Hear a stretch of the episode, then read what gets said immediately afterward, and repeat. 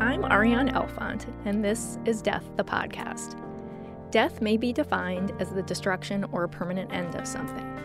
At Death the Podcast, we are looking closely at what happens when something ends. We listen, learn about, and discuss the stories that surround the subject of death. These stories bring up much more than feelings of fear and sadness. They offer opportunities for connection, for hope, and sometimes even for humor. Ultimately, if we are open to exploring death, we create greater potential to experience life. Our guest today is Shannon Richer.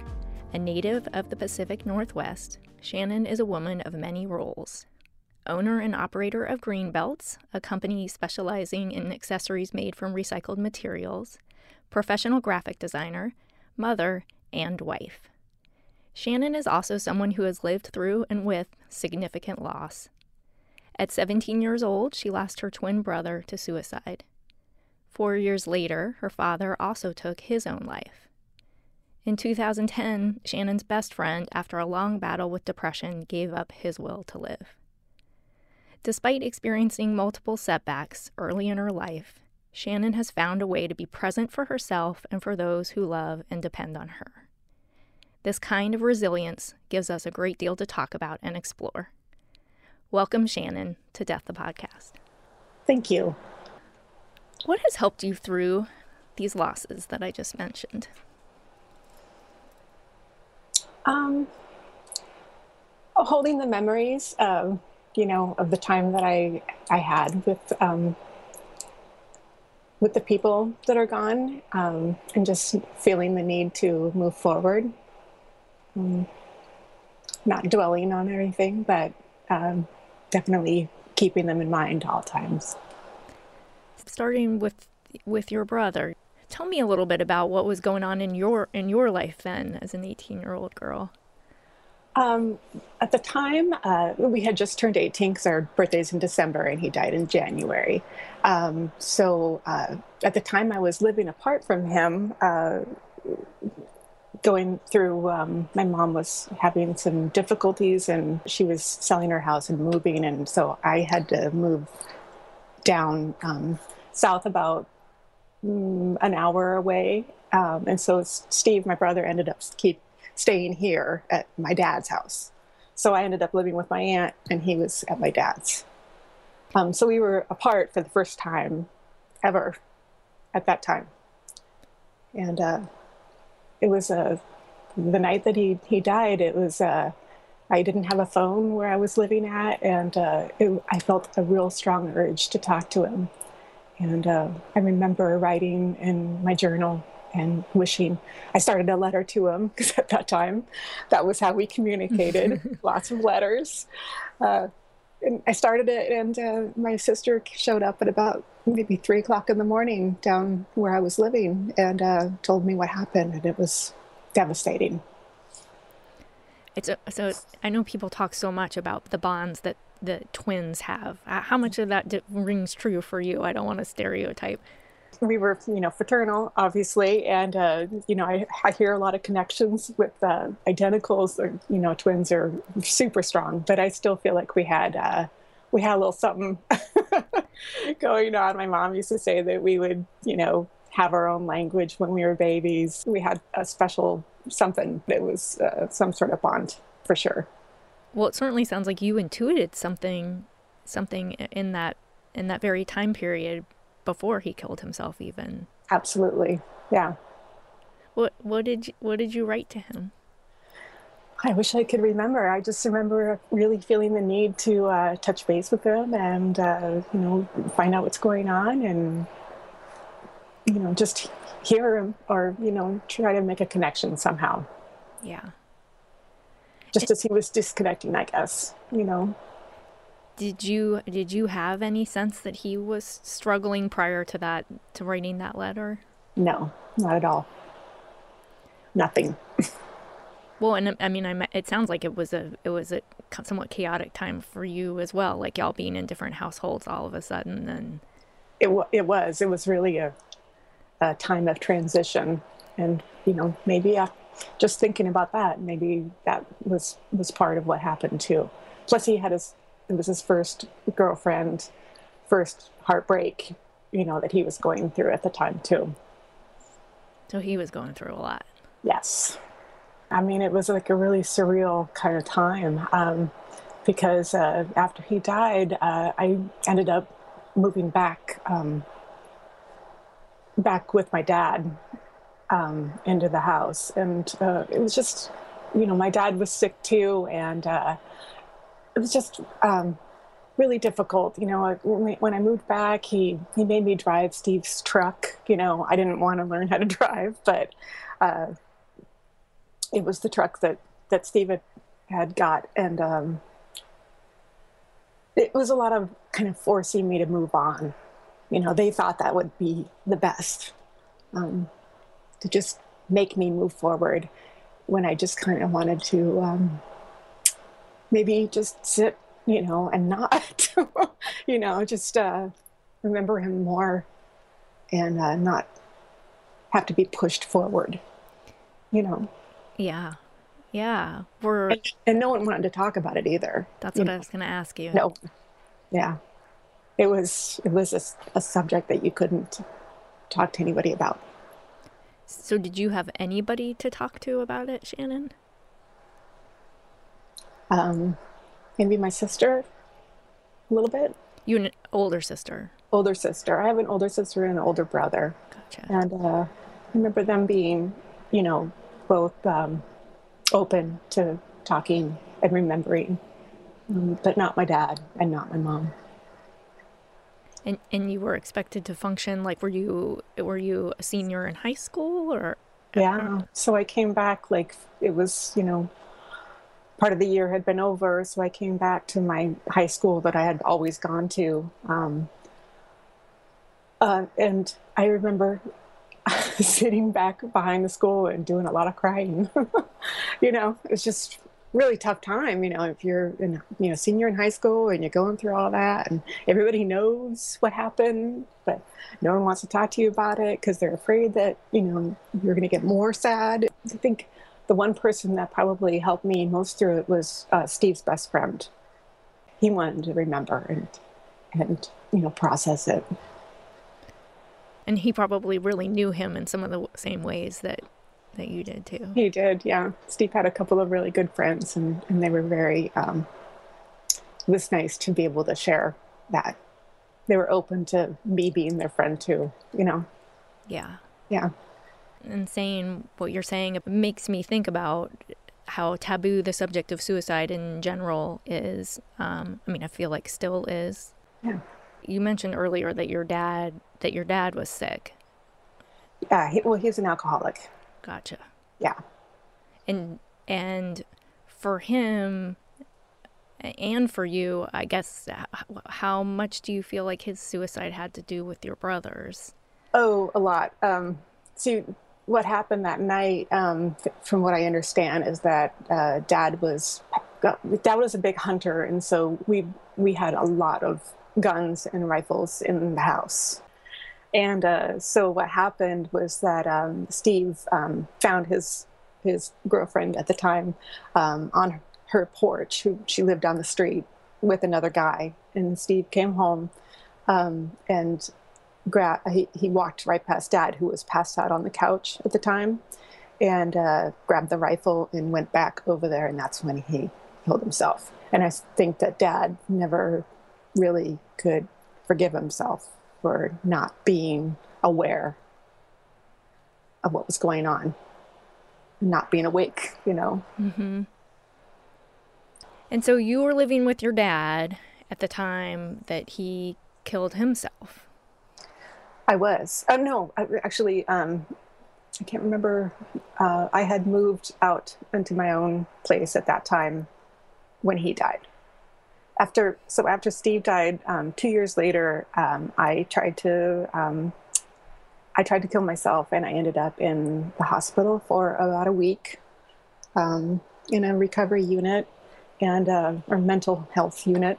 And uh, Dad, uh, he was really angry about that. Um, he was angry at you. He was angry at me. Yeah, he uh, he stopped talking to me for probably Well, when he died, we had just started talking again, basically. He was really mad. and uh, that's just the way that he knew how to show me that he wasn't happy. Um, so he just didn't talk. Man, you just got really shut out with any any kind of feeling you um, that you had around something that I, I don't know how you wouldn't have an an explosion of feeling about. Yeah, yeah, and um, maybe that's exactly why I made the choice that you know that I tried to make because um, I just I was just struggling to try to work it all out, you know. Um, and I mean, it's the best thing that ever happened to me. Probably ending up in the in the um, in the hospital for that week because I learned a lot and I talked a lot, and uh, you know, my mom showed up and my sister and brother. So we talked. We talked a lot, and uh, I learned a ton. Well, it sounds it, it sounds like you got yourself the help you deserved and were yeah. screaming for. Yeah and nobody would listen, so you, you had to up the ante. Yeah, until everyone would pay attention. Being alone with all of that and only having a select few people who could hear you talk and share memories and all of that, that's just such an important part of moving through something that seems impossible to move through. Yeah. It, it came to a the time that when I tried to to um, kill myself was a, a, difficult time because I I was living um, with a, a boyfriend at the time, and he was a fisherman up in Alaska. And uh, he would go for long times, you know, um, up fishing, and I would be alone a lot. And I found it almost impossible to be alone with myself. I, I kind of always thought that, you know, I even when uh, even when I was a baby in the womb, I wasn't alone. Mm-hmm. you know, I I would you know nine months together. And uh, I just was never really meant to be alone. Well, I mean, what a what a great point you you had. I mean, first of all, trying at, at a time like that, I think to be alone and to soothe oneself. I don't even know that that's possible for anybody yes. at all. Um, but to grow up a twin and you know literally even in utero have the experience of connection have that taken away in such a dramatic way and then not have anybody connect to that experience with you. Right. Yeah, it was something totally foreign. I just I couldn't I couldn't deal with it. So I wanted to ask you a little bit about what your what your outlets are. What makes you feel good? Well, uh, I do. I have a. I've I've figured out a way that I can um, make a living Not necessarily traditional in every sense. Um, I, I, work at a sign company as a graphic designer for um, uh, three days a week. And then the other days I work as a freelance graphic designer. And then I also make my grain belts, which is my art part that I enjoy working with my hands. And so all those come together and uh, I can I can uh, I get a little of, um, you know, a little corporate, a little bit of creative, and then I also have my son uh, and my husband, you know, so I have a family um, that's just all working together right now. when did you realize you were creative? It sounds like you're very visual. Yes. Well, I think mm, actually in high school I flunked art. Um, so, so when I went to art school, I, when I kind of made the jump, um, I I discovered that I was good at graphic design, and uh, and then after I worked at a um, pretty corporate um, graphic design agency in Seattle for about nine years before I had my son, and uh, I was I was pretty good at it. well, and, and if I heard you right, when you were going over some of your history, it sounds like well, after your father died, that what you decided to do with the money you inherited was go to art school. Is that correct? It, it is. And it was a little bit about running away. You know, I feel bad um, that uh, I left my brother and sister to kind of pick up the pieces. Um, but after dad died, I just, I needed to get out of there. I just had to go somewhere. And I had the opportunity um, to move back east. And so I jumped at it Um, I missed a lot, maybe of um, processing dad's death, you know, especially with my siblings. But um, it was just, I felt like it was something I needed to do. Well, I, I would think that would be a very hard time to make a very clear headed decision, but you certainly have utilized your background, your art education in your life now. Yes, for sure.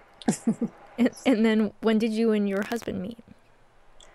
We met um, actually uh, almost 16 years ago, and we met on my birthday. And um, my best friend works with his mom, or worked with his mom, and um, got a little. We had we're set up, and like I said, it was on my birthday, and uh, he didn't know it was my birthday, um, and we got married exactly one year later on my birthday. Really uh, had a hard time with my birthday after Steve died, and uh, you know, I just uh, never really wanted to celebrate it, and, but it needed to, you know, something needed to happen usually on that day, and people felt like, oh, do we celebrate? Do we not celebrate? Um, so you know what? I just kind of thought, let's celebrate something different. so now it's our anniversary. I was going to ask you about how anniversaries are for you, and you you brought that right in. Yeah. Um, and having the same birthday as your brother would not make things easy. No, yeah, I didn't know. It it just seemed to to work, and yeah. now it gets a little bit um, a little bit complicated, you know, because I realize now that you, I can't really just completely cut off that day. You know, it's not going to be nothing. You know, um, and I can't just ignore it. So I've I've hopefully you know created a little bit of a balance for celebration and uh, you know still remembrance and um, it, it can, it's a happy day again. Good. Good. Yeah. And your husband sounds like he is a real source of, of support for you. I'm wondering how revealing your past was in in the formation of your relationship with him. Well, yeah, that's a tough one. you know, when, you're dating, then you just drop all those. You're like, here's some light material.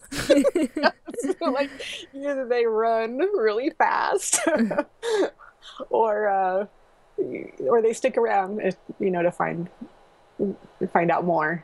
And he really didn't seem. He's not frazzled by anything. you know, he's just really a rock, and uh, I appreciated his lightheartedness. Um, at the time, um, I, I, my best friend was a was another guy, um, and he was not frazzled by that at all. Um, it, and Martin, my best friend, was the guy that was the sensitive one and the one that I would, you know, talk feelings and deep issues about. Martin also um, had a brother who killed himself, and so we connected over that. And I was able to have a really special relationship with him, a friendship, a deep friendship. And then when Chris came along, Chris was like a breath of fresh air. You know, he uh, is just really light and lighthearted and funny. And I just really needed that. I just needed someone to be just light, you know, not because I could get pretty, you know, I could drag somebody down with all my baggage, you know.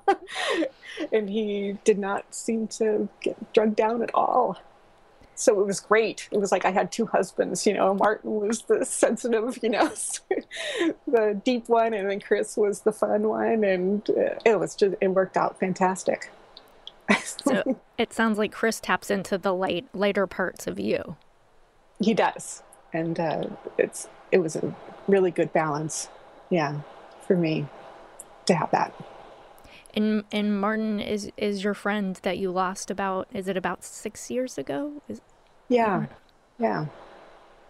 He was uh, he Martin um, was the officiant at our uh, wedding, and um, he just he made the it was the be- he made it the best ceremony, and uh, he was there when my son was born, right in the room, and uh, he was just he was fantastic we had a really great, great relationship.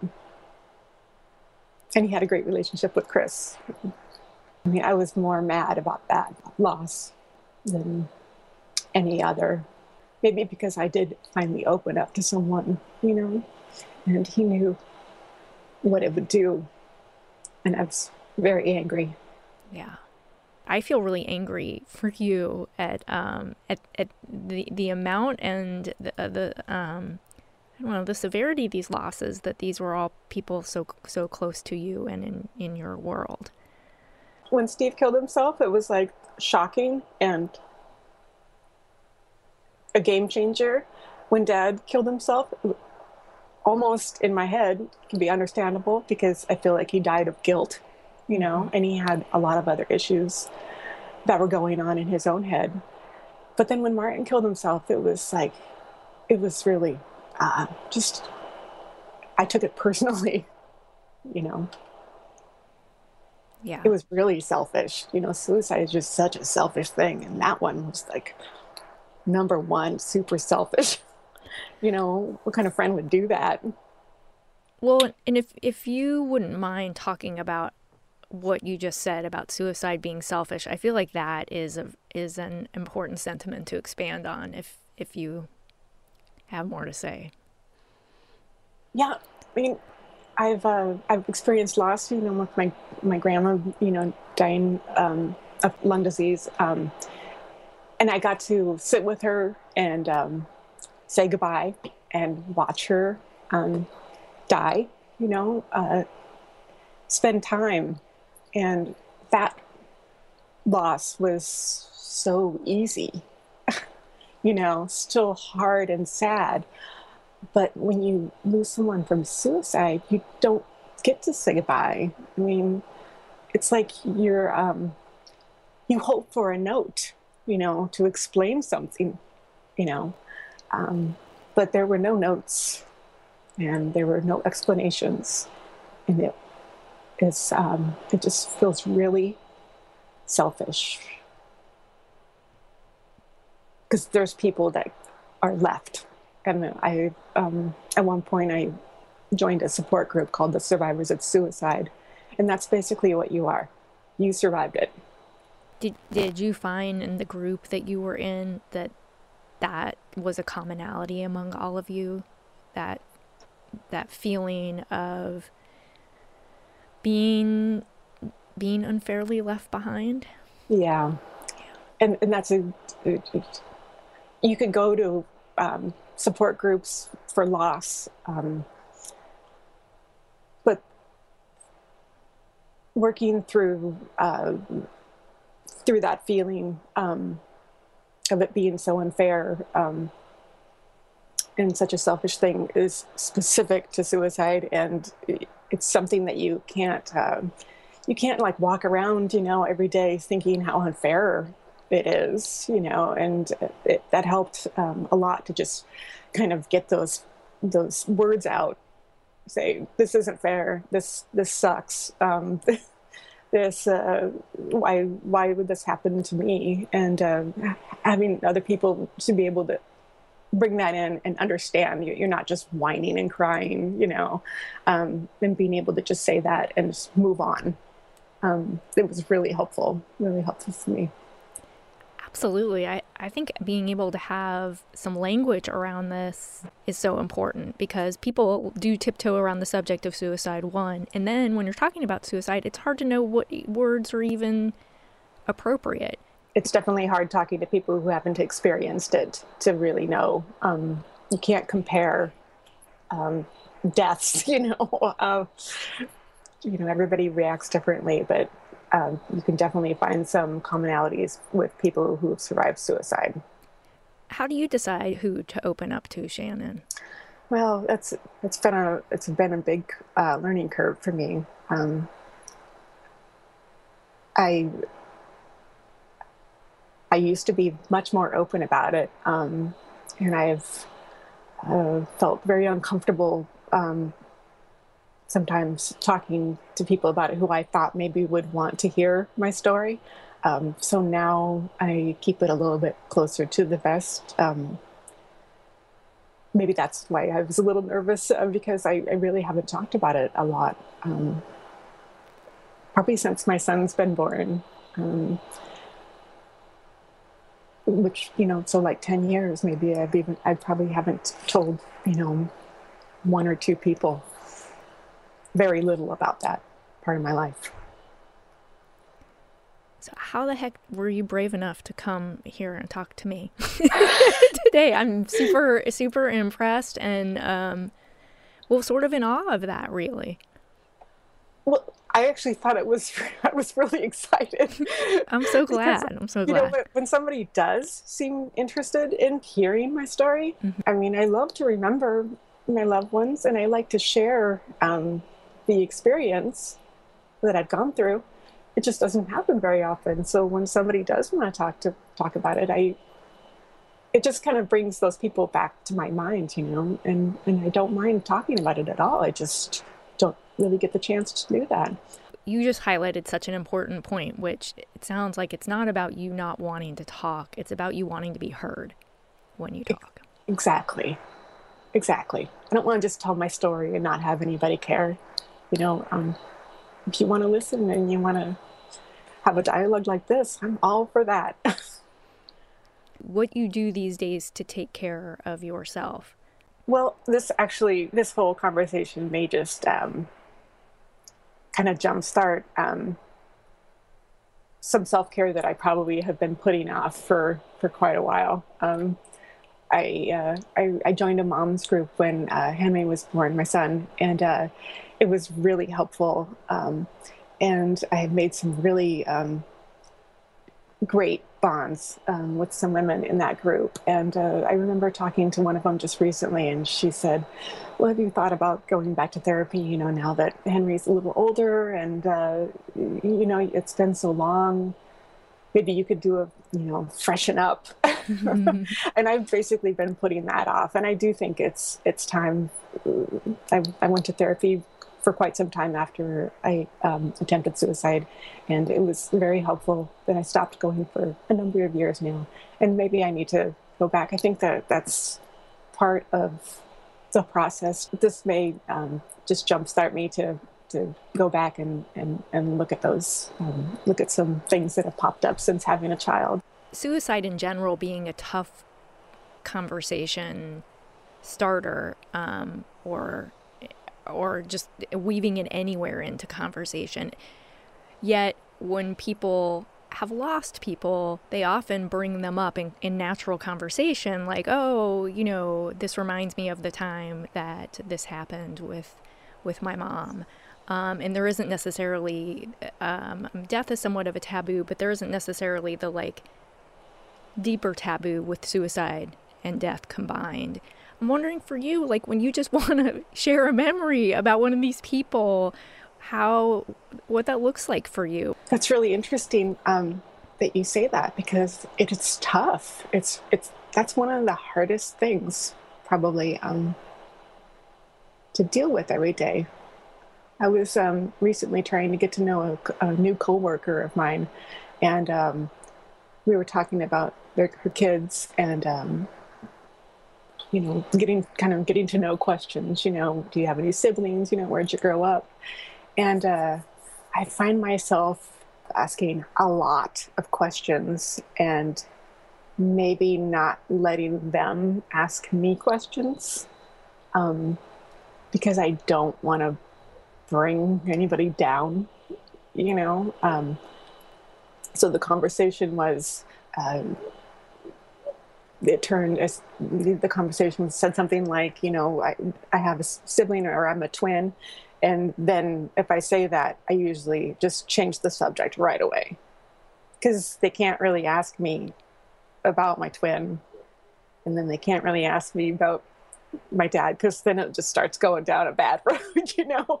And then I know that people will get really uncomfortable. So I end up, I end up asking almost too many questions um, to try to turn the conversation back to them because I don't want to make them uncomfortable.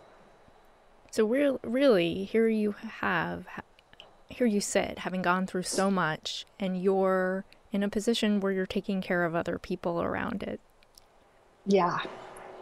And I know that your experience and feeling like you have to take care of people around the subject of suicide. I know you're not alone in feeling that way, and yet it seems incredibly important that you feel like you can talk about your life. And i this isn't all of your life. You've shared so many things that have nothing to do with loss and tragedy yet it's it's part of your life.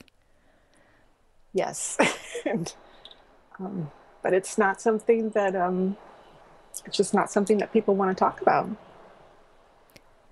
Well i do. I and i i um I, I mostly want um want exactly what we've been able to have today, which is to see just how how real you are able to be after going through and going through. Because I don't know the things like this uh, that it's fair to use the past tense. I know you're not in the throes of it right now, but this is something you continue to live with and in such an active way, and I want to honor that. Shannon Richard, thank you so much for being on our show today. It was really an honor to talk with you. You're very welcome. Thank you. The word death evokes all sorts of personal feelings, images, and stories. These stories are amazing, and sharing them connects us more fully to life. I'm Ariane Elefant, and you have been listening to Death the Podcast. Join us for our next episode in this series. This show is produced and engineered by Eric Merle. Our associate producer is Jill Gross. Our theme music, It Happened, is written by David Milling and is performed by David Milling and Charles Milling. To hear more of David's music, go to his website, davidmilling.com. Our social media director is Jolie Robichaud. If you're listening to this on iTunes or Stitcher or some other podcast app, if you can take a moment to rate and review us, that helps other people find us. You can find Death the Podcast on Twitter, Facebook, and Instagram or at deaththepodcast.com. Death the Podcast is a production of INO Broadcasting.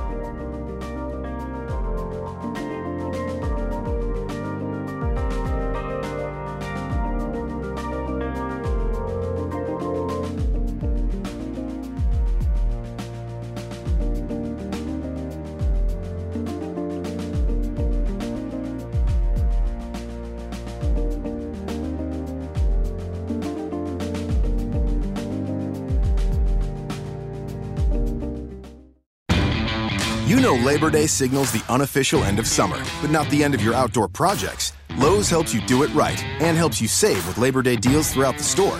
Shop now and get two bags of Sta-Green potting mix for $12.